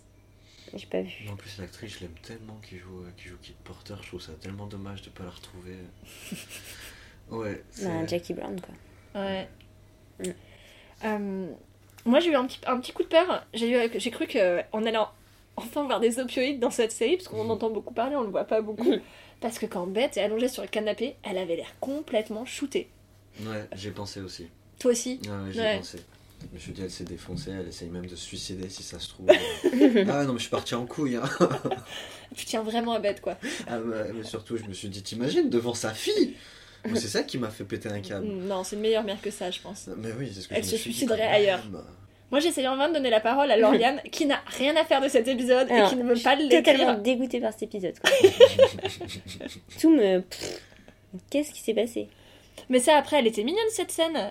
La petite rando. euh, euh, Ouais, moi, ça m'a saoulée. Je t'avoue, je me suis tapé une barre à la fin quand elle rencontre Maya avec le chien. la Elle journaliste. s'appelle Maya? Ouais, la journaliste. Elle a un prénom Maya. Ouais, ouais, Ce que j'adore, c'est que tu t'es pas rappelé de Mika, mais tu te rappelles des prénoms de tous les autres personnages. Mais c'est pour ça, enfin, je te dis, il a pas été aussi obvious que ça. Et pourtant, la- les six premiers épisodes, je les ai regardés deux fois. non, mais nous aussi, on a, on a eu vachement de mal à se rappeler du prénom de Mika. Ouais. Mais c'est. c'est- Mais ouais, Bah, elle, a, Maya, elle a un chien, du coup, c'est bien, ça prouve que les chiens, enfin les animaux en général, sont une façon de se faire rencontrer les gens. C'est vrai. Et c'est très clair. vrai. Ouais, bah, sinon, t'as Tinder et tu peux rencontrer des gens qui ont des animaux. Oui, bah justement, on va les perroquets sinon. perroquets. Voilà. Mais ce qui m'a fait rire dans cette scène, c'est justement une fois qu'elles se sont quittées, tu les vois encore en arrière-plan et le- chien il chie. mais non Et tu vois que l'actrice elle est mal, tu vois. Oh putain, qu'est-ce que je fais? Ah, je crois que j'aime refaire cette scène, hein, rien que pour ça. J'ai rigolé, mais rigolé. Du coup, cette scène, c'est ce que j'en retiens le plus entre le cri et ça. C'est... Euh, ouais, non, c'est cool. Et moi, j'ai trouvé ça mignon que, que NJ soit là, genre, non, mais vas-y, euh, clairement, euh, c'est un rencard, va faire ton rencard. Elle lui dit T'as trouvé l'amour de ta vie, elle s'en mêle un petit peu. Il y a des étincelles de partout. Non, mais la scène, du coup, moi, j'ai trouvé entre NJ et Beth qui crie, c'était euh, c'était mignon. Bah là, du Non. coup, ça rappelle la scène après la, justement la, la retraite qu'elle avait fait euh, Ouais, ouais. dans la première version de la série. Elle en parle d'ailleurs. Ouais. Le cri était très puissant, il était très Ouais. animal. Putain, et- T'as des clins d'œil. Il y a des clins d'œil. Pourquoi t'as pas aimé cet épisode? Il y a des clins d'œil. Il est vraiment temps qu'on arrête ce podcast. On est en train de perdre Lauriane. Non, mais ça me fait peur les gens qui crient alors. hein. J'ai peur des oiseaux et des gens qui crient. Et Donc, des enfants. Donc là, la relation mère-fille, ça m'intéresse pas. ouais. Je trouve que ça en dit beaucoup sur toi que toi qui as la voix la plus silencieuse de, tout- de toutes les personnes qui sont passées sur le podcast et peur des cris. Bah ouais, forcément. Euh, Finlay et Sophie se parlent sur le, sur le plateau, enfin juste derrière le plateau. Là, c'est là Finlay qui dit à Sophie qu'elle va rentrer chez ses parents. Euh, elle, va rentrer à la maison, donc elle, a dit, elle est où? Oklahoma, Missouri. Alabama, Missouri. Missouri, ouais. On n'avait pas de doute hein, qu'elle venait d'un. D'un Bioblade, ouais. Ouais, voilà. Euh, évidemment, il y a eu le petit moment de frayeur. On s'est dit, oh mon dieu, elle ne sera pas là dans la saison 2. C'est faux, elle y va juste pour le mariage de sa sœur. Ce qui est une preuve qu'elle essaye de changer. Elle essaye de recréer une connexion avec sa famille, de prendre ses responsabilités. C'est bien, Finlay devient une meilleure personne. D'ailleurs, je sens la thérapie de conversion arriver gros comme une maison. euh, c'est ça qu'elle a subi quand elle était A gosse. priori. Ouais. euh, Ah ouais, mais c'est trop gros. Tu vois ce que je veux dire? C'est Ouais. ça dommage. Comment Moi, je préférais que ce soit plus subtil, juste Ouais. sur le poids de la religion, sans que ça passe par une thérapie de la conversion, parce qu'on n'a pas besoin d'un truc aussi gros, même si c'est assez fréquent aux États-Unis. Oui, en Ouais. plus. Juste d'avoir un prêtre pourri, ça suffit. oui, tout à fait, oui. Et euh, petit, point, euh, petit point mode, en avance, est-ce que vous avez remarqué que Sophie était en train de se Alice-iser avec son costume comme ça J'étais j'étais très. Ah, moi, je l'ai trouvé très Très beau son costume. Ouais, ouais, ouais, ouais, ouais. Ça lui va très Non, mais bien. point mode, euh, t'as pas parlé de, du sous-vêtement de, de Finlay tout à l'heure dans la scène de sexe. Ouais. Parce Ah, c'est du Calvin que Klein c'est du basique, Calvin hein. Klein. C'est euh, basique quoi, enfin, c'est genre ce que porte une lesbienne, non Ouais, non, mais tout le monde là. Mais euh, même moi, je l'ai en blanc, ce, ce, de brassière là. Mais euh, c'est encore sponsorisé par Calvin Klein, cette série. Tu crois? Bah oui, parce que Oui, déjà à l'époque. tu sais, quand Shane était mannequin, Ah ouais, ah ouais. c'était. euh, Est-ce que ça serait pas plutôt un clin d'œil Je sais pas, Ouais, ça faisait vraiment genre, regardez la marque. Mm, mm, T'as peut-être raison. C'est euh, du placement du- de produit. Bah Ouais, c'est comme ça que ça s'appelle. Je sais pas toi, mais pour leur défense, Calvin Klein, leur barassière, c'est très confortable. Ouais. Alors, même vous- leurs sous-vêtements, euh, que ce soit pour femmes ou pour hommes, du coup, comme tester les deux, j'adore. Moi, dans ma chambre d'ado de meuf pan qui savait pas qu'elle était pan, j'avais du coup plein d'affiches des pubs de Calvin Klein des, euh, bah, du coup, des années 2000 où t'avais que des gens en, ouais, en brassière qui ont tous l'air. euh, tu sais plus trop qui est un mec, qui est, une, qui est Très un homme. Ouais, ouais, je je pense que j'avais vraiment la déco de chambre la plus. euh, la plus. Pan qui ne se sait pas quoi. Mais j'étais un peu étonnée parce que je pensais que cette marque-là, c'est- c'était plus à la mode. Ah, mais ça reste prestigieux, tu sais, Ah ouais du sous-vêtement, hein, je te parle pas du jean, Calvin ouais. Klein ou du polo. Non, c'est encore, c'est encore là, quoi. Le sous-vêtement, il y a, y a ce, cet inconscient collectif de c'est classe, c'est sobre, tu sais, c'est- classe sans, sans en faire des Mm. tonnes, et puis c'est confortable et c'est de qualité. Et c'est vrai que les premiers boxers pour hommes Calvin Klein que j'ai achetés, euh, c'était en 2013, ils sont encore là, quoi. Enfin, je rentre plus dedans parce que bah, j'ai trop minci, mais, euh, euh, mais ils sont encore là et je suis sûr qu'un jour ils me serviront quand même. Mais euh, moi, je, là, tu viens de parler des, des, de- des boxers, les premiers boxers que tu as eu. Et moi, je me rappelle, donc, moi, j'ai eu une, une opération euh, de la poitrine parce que j'en avais pas du tout. Et je me rappelle la première fois je me suis acheté un soutien-gorge, quoi. euh, Et c'était genre tellement un grand Ah oui. moment de ma vie, quoi. Maintenant, j'en porte plus parce que, genre, fuck that, quoi. Mais, euh, mais à l'époque, du Mm. coup, dans ma construction de ma féminité et tout, je me suis dit, genre, oh mon dieu, c'est incroyable. La lingerie, c'est un, tu vois, c'est un truc qui Ah, est qui est hyper important dans ta construction de, de, de toi. Ouais, personne ne le voit, Mm. mais alors toi, t'as l'impression. Euh, tu te sens frais, mais si, tu savais, j'ai ce débat avec mes, tous mes amis mecs, si c'est hétéronormé, qui euh, fuck le sous-vêtement, et je leur dis, mais non, vous vous rendez pas compte. Avoir un bon sous-vêtement dans lequel tu te sens beau, tu te sens bien. Mais ta journée, important. Ouais. tu la niques, ta journée, t'es là, tu la mords à pleines dents, quoi. Ouais. Ouais. Euh, quand on est sur le plateau, on entend de loin euh, Fortune Filmster qui parle. Alors Fortune Filmster, elle faisait aussi partie des gens qui avaient été mis en avant comme euh, ayant été euh, recrutés pour cette série. C'est une, euh, une humoriste et une comédienne euh, lesbienne euh, qui est géniale. Elle est- On l'a déjà vu, non Ouais, c'est une dans grosse les- lesbienne avec des cheveux blonds bouclés. Moi, j'avais déjà vu dans les chroniques de San Francisco. Ah. Oui, non, elle joue aussi dans le, The Mindy Project et, et elle joue toujours un peu le même rôle, la lesbienne qui vient du sud, euh, parce qu'elle de toute façon, elle a un accent du sud, je sais pas si elle a déjà essayé de le changer, mais en tout cas il est toujours là. Et on, le voit dans, on la voit dans une saison, dans, dans un épisode, le premier je crois, le- la, la première fois on voit l'émission d'Alice, et j'étais là genre mais ça sert à quoi de nous dire que vous avez Fortune Filmster, qui d'ailleurs a un très bon stand-up en ce moment sur, euh, sur, sur Netflix. Il faut juste savoir ce que c'est que Hooter, euh, le restaurant. Et une fois que vous avez ça, vous allez voir, c'est très drôle et ça parle beaucoup d'être lesbienne et de ça. Ça parle beaucoup de ça. Euh, ça sert à quoi de la faire venir si c'est juste pour lui donner une micro-scène et après l'avoir en, en fond sonore derrière Ouais. Euh, Moi, pas Bah, contente. encore une fois, pour mettre toute la diversité dans le même panier C'est ça. et dire on l'a fait, vous Mm. pouvez pas nous tomber dessus. Bah si, regardez, même si elle a une scène, en attendant, on l'a mis. ah oui, très bien. Bon, après, l'invité dont on était contente. Ouais, on était contente. Roxane Gay. Yes Son Donc ça discours. faisait depuis, euh, depuis quoi, l'épisode 1 ou 2 que, qu'on en parlait? Ouais. Oui, tout à fait, oui. Parce que Alice voulait l'inviter depuis longtemps. Donc on est dans les. Euh, après voilà, moi je le trouvais hyper sous-utilisé. Ouais, Ouais. la scène est très courte. hein. Surtout, elle a été utilisée comme Oprah Winfrey, quoi. Je sais pas, Alice a cru que Roxane Gay c'était Oprah Winfrey, elle a commencé à lui raconter toute sa vie sans, Ouais. sans la permission des personnes Mm. qui étaient impliquées. J'étais là, genre, mais tu pètes un câble. Enfin, genre, vraiment, Alice, change de métier. Elle a besoin de se confier, la pauvre. Ouais, mais je sais pas, elle va avoir une psy, hein, ça coûterait moins cher que d'avoir ton show annulé parce que t'es en train de raconter ta vie, quoi. Mais euh, cela dit, elle transpose son concept de bad féministe en bad Ouais. queer. En disant c'était une bad queer en ce moment si euh, tu veux deux enfants, une wife, enfin une femme et, euh, et une clôture blanche. et et j'ai trouvé ça plutôt bien. Ouais, puis ça explique vachement, justement, cette série-là où on a vachement critiqué le fait qu'il Ouais, y ait tout le temps les bacs de mariage, ouais. Oui, c'est ça, ça, montrait, ça a montré un petit peu de recul euh, justement de tout ce qu'on a critiqué pendant ce podcast. Et là, quand elle pas parle du troupe, notamment, c'est exactement ça. Quoi. Elle a essayé de faire un truc très queer, elle a pas réussi, et nous, c'est un peu- on, on a pas mal critiqué le, Le traitement de ça. le traitement effectivement trop hétéronormé de ce trouble. Mais en vrai, effectivement, t'as aussi le droit euh, d'être queer et. T'as aussi le droit d'être pas, euh, bad queer. Bah oui, de pas Et de pas être ouvert à queer tout, ou- ouais. euh, toutes les possibilités qui existent, quoi, je comprends tout à fait. hein. Et tout d'un coup, Nathalie, Nat, apparaît. Bien habillée Enfin, Ah m'a non, elle était, ah, non, elle était Arrête. horriblement habillée. Elle avait une robe, elle pire était que pas en- d'habitude. Mais non, elle avait pas Ah, son si. pantalon de soccer mom et tout ça, arrête, on était Elle sur avait une vieille robe de mamie avec des espèces de chaussures plates. On fait pas ça. Agree to disagree. Non mais Nat, euh, c'est pas possible. Donc voilà, il y a une déclaration d'amour. Alors ça, franchement, euh, j'étais pas pour. hein. Moi, j'étais juste pour que ça se finisse à l'épisode dernier. J'avais pas du tout envie que ça, que ça revienne. J'ai pas compris le truc, clairement. Ouais, moi je l'ai pas vu venir non plus que Nat et Alice allaient se remettre ensemble. Ah oui, parce qu'elles sont Pas pas censées se mettre ensemble, Non. parce que c'est pas une bonne idée. Non. Ah, voilà. Mais bon, on verra ça en saison 2. Ouais, c'est ça. Voilà. ce que- Après, on a Dani qui va prendre l'avion. Mm. Alors, au lieu de se donner rendez-vous, je sais que ça- c'est c'est un détail, mais ça m'a fait rire. Au lieu de te donner rendez-vous devant l'embarquement, là où tu mets tes valises, elle se retrouve du coup devant la porte de l'avion. Mm. Genre, bon, ok, pourquoi pas. Vous avez des techniques différentes que moi de prendre l'avion, mais genre chacun son délire. Surtout, Dani, elle prend l'avion avec le plus grand décolleté du monde. Donc, genre, dès qu'elle bouge, il y a son, son sein qui. Et J'ai pas comment c'est fendu aussi derrière Mais n'importe quoi, tu vas avoir froid dans l'avion, mais habille-toi, meuf. J'ai pas fait attention parce que j'étais tellement outrée par cette scène finale qui dure, Je pense quatre minutes. où c'est genre, bah justement Friends, parlons-en. Une Scène d'aéroport quand même. Il y en a maintes et maintes fois.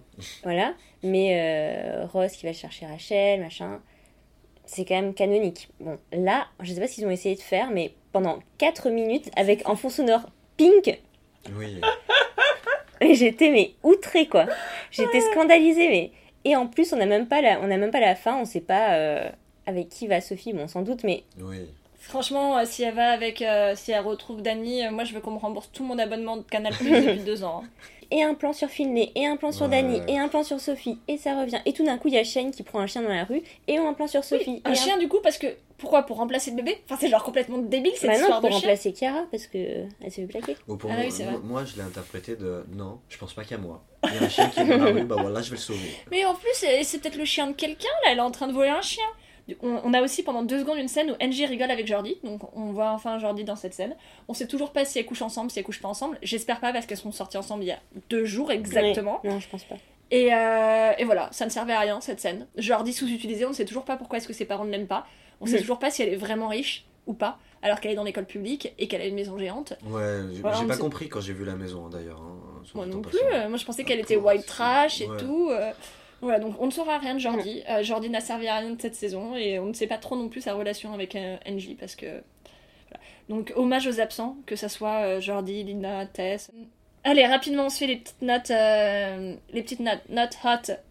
Not, not mad, Ah, et encore la scène de sexe là où il y a Finlay et, et Sophie, c'est encore une chanson avec une voix d'homme. c'est encore un chanteur. Comme l'épisode précédent. C'est interdit, on fait pas ça. Des lesbiennes qui couchent ensemble, on met euh, une chanson de femme. Vous. Je euh, suis d'accord avec toi. hein. Je suis d'accord avec toi. Donc euh, non, non, pas hot du tout. Et puis euh, Fi- Finlay qui a un fou rire. euh, Ouais, enfin, cela dit, euh, Oui, tu peux moi, je avoir suis un une fou rire, mais- spécialiste des fous rires euh, quand je couche avec des gens parce que je suis tellement mal à l'aise que je suis là en train de pouffer non-stop. C'est pas très facile. Je vous conseille pas de coucher avec moi. Non, j'ai pas trouvé ça hot du tout. Et euh, je suis très en colère. Ah, moi, la musique, moi, que ce soit un homme ou une femme qui chante, c'est le message qui est véhiculé qui m'importe le plus. Et puis, l'arrangement. Surtout quand je fais du sexe, ouais. L'arrangement, il est très important, peu importe la voix posée dessus. euh, Ça te donne le rythme. Ah, Ouais. d'accord. Moi, je suis, je suis type silencieuse, ça me déconcentre. J'ai déjà vachement de difficulté à me concentrer. Il y en a qui peuvent mettre des podcasts, hein, peut-être qu'il y en a qui- Oh si vous pouviez nous dire que vous aviez écouté le podcast en faisant l'amour, ça nous plairait beaucoup. bon alors le point mode rapidement, donc on a déjà dit hein, l'affreuse tenue de bête. Euh, je Puis à un moment, on la voit qui remet sa veste et on voit Ouais. particulièrement à quel point en plus elle est compliquée à mettre. Ça servait à rien de, de mettre quelque chose de si compliqué. Euh, moi, je suis très fan du style de Sophie qui porte la chemise genre classe, mais la chemise n'a pas de manches. Et, ok. Je sais pas si j'aime ou si j'aime pas, mais il y a un Hmm. côté un peu. J'apprécie ma virilité, quoi. quoi. Ouais, c'est interpellant, ça monte les bras. Je- Bon, Sophie, j'aurais préféré qu'elle ait des poils aux aisselles parce que c'est mon, c'est, c'est mon fétichisme, mon petit kink. Ah, j'adore les sans manches. Ah, je sais pas, je trouve que c'est un, un bon twist. Les débardeurs, je trouve ça très sexy, que ce soit sur des hommes ou des femmes, euh, ou tout ce qui rentre. Je trouve Non. ça vachement chouette. Bah là, en plus, elle est du coup en sorte donc de chemise débardeur avec en plus un bermuda. Donc c'est juste à chaque fois, elle s'est dit, je vais enlever la moitié de mon vêtement. J'enlève la fin euh, du vêtement. C'est assez intéressant et ça fait un look très spécial à chaque fois. T'as l'impression d'avoir un, un, un garçon euh, de 8 ans qui fait. euh, je sais pas trop Qui ce va qu'il vendre fait. des cookies euh, pour Voilà. sa- son, Mm. son scoutisme. C'est ça. Euh, on a déjà parlé des side boobs de, De Danny. de Dany. Moi, j'ai trouvé que le costume d'Alice, cet, cet épisode, était joyeux. Il n'était pas jaune, mais il était coloré et en même temps sobre. Et il allait très bien, du coup, avec le costume de. euh, bah, non seulement de, de Sophie, qui était très chic dans son costume, mais surtout de Roxane Gay, qui était très chic dans son costume noir. Tu vois, c'était toute la Mm. sobriété. Là, genre, bam, I am Roxane Gay. J'ai pas besoin de fioriture pour qu'on me regarde. Mais cela dit, ouais, sur le plateau, du coup, peut- Alice a opté pour une petite tenue euh, rose, pleine de, pleine de paix et de, et de gentillesse. Voilà, donc moi, sur le point mode, euh, je trouve que globalement, on était sur des tenues what the fuck, donc, euh, et très variées. Donc, je vais en dire euh, une bonne note, je vais lui mettre 4 pour le point mode. 6 sur Carrément. 5 C'est sur 5. Ouais, ok. Ok. Euh, non, moi je suis. J'ai pas été époustouflée cet épisode, je dirais 2. Tu dirais 2. Moi, c'est vraiment 4 euh, parce que la tenue de bête était tellement moche que j'avais envie de célébrer ça. Et qu'en règle générale, j'ai bien aimé les, la multiplication de, de costumes de toutes formes différentes. Ouais. Voilà. En vrai, c'est juste parce que j'ai pas mis une bonne note du tout à ce point mode depuis le début. Je me suis dit qu'on allait finir sur une bonne note. Donc toi t'as une. Bah, moi, je dirais entre vous deux, 3. Ok. C'est bien, mais pas à son paroxysme de la mode. Moi, je Ouais. trouve ça très très correct. Point Point. hot. Point haute, moi je mets 0. Et bim. Bam Bah, C'est vrai que c'est pas l'épisode le plus hot de, de la saison. hein. C'est- C'est surtout le dénouement en fait. hein. Ça se voit que c'est un épisode final de, de saison. Il n'y a pas des, des scènes. euh, Non, parce que tu vas, tu prends Sense8. Ça finit euh, non, avec des partouzes en fin de saison. Ça, c'est ce qu'on veut. On veut des belles partouzes avec tous les, tous les personnages qui sont réunis dans une Mm. même partouze. J'ai jamais vu l'épisode final. J'ai jamais osé. j'ai peur d'être déçu. J'aime tellement les sœurs Wachowski que j'ai peur. euh, Je sais quand on les met dans. On, on leur met des bâtons dans les roues, c'est la merde. Mais mec, Work in Progress, c'est. euh, euh, Il y a trois, trois, trois créateurs et euh, et il y a dedans, dedans euh, Lily Wachowski. Oh. Alors là, je sais que tu vas, tu vas vouloir regarder maintenant. Moi, je suis un grand, grand fan de Matrix. euh. C'est ce qui m'a donné envie de- d'écrire des films un jour à mon tour. Ah ouais? Jumanji m'a donné envie d'être acteur et, et Matrix m'a donné envie de moi aussi d'écrire. J'adore ces, ces femmes, elles sont brillantes. J'ai trop hâte de voir Matrix. euh, C'est quoi du coup C'est Matrix 4 le prochain? Ouais, c'est ça. Le casting. Ouf. Mm. Encore plus queer qu'avant. Enfin, avant, il n'était pas queer. Maintenant, il est queer. Bref. Ah, Kenny Reeves, moi je le considère comme queer. Il est tellement open-minded. Je le...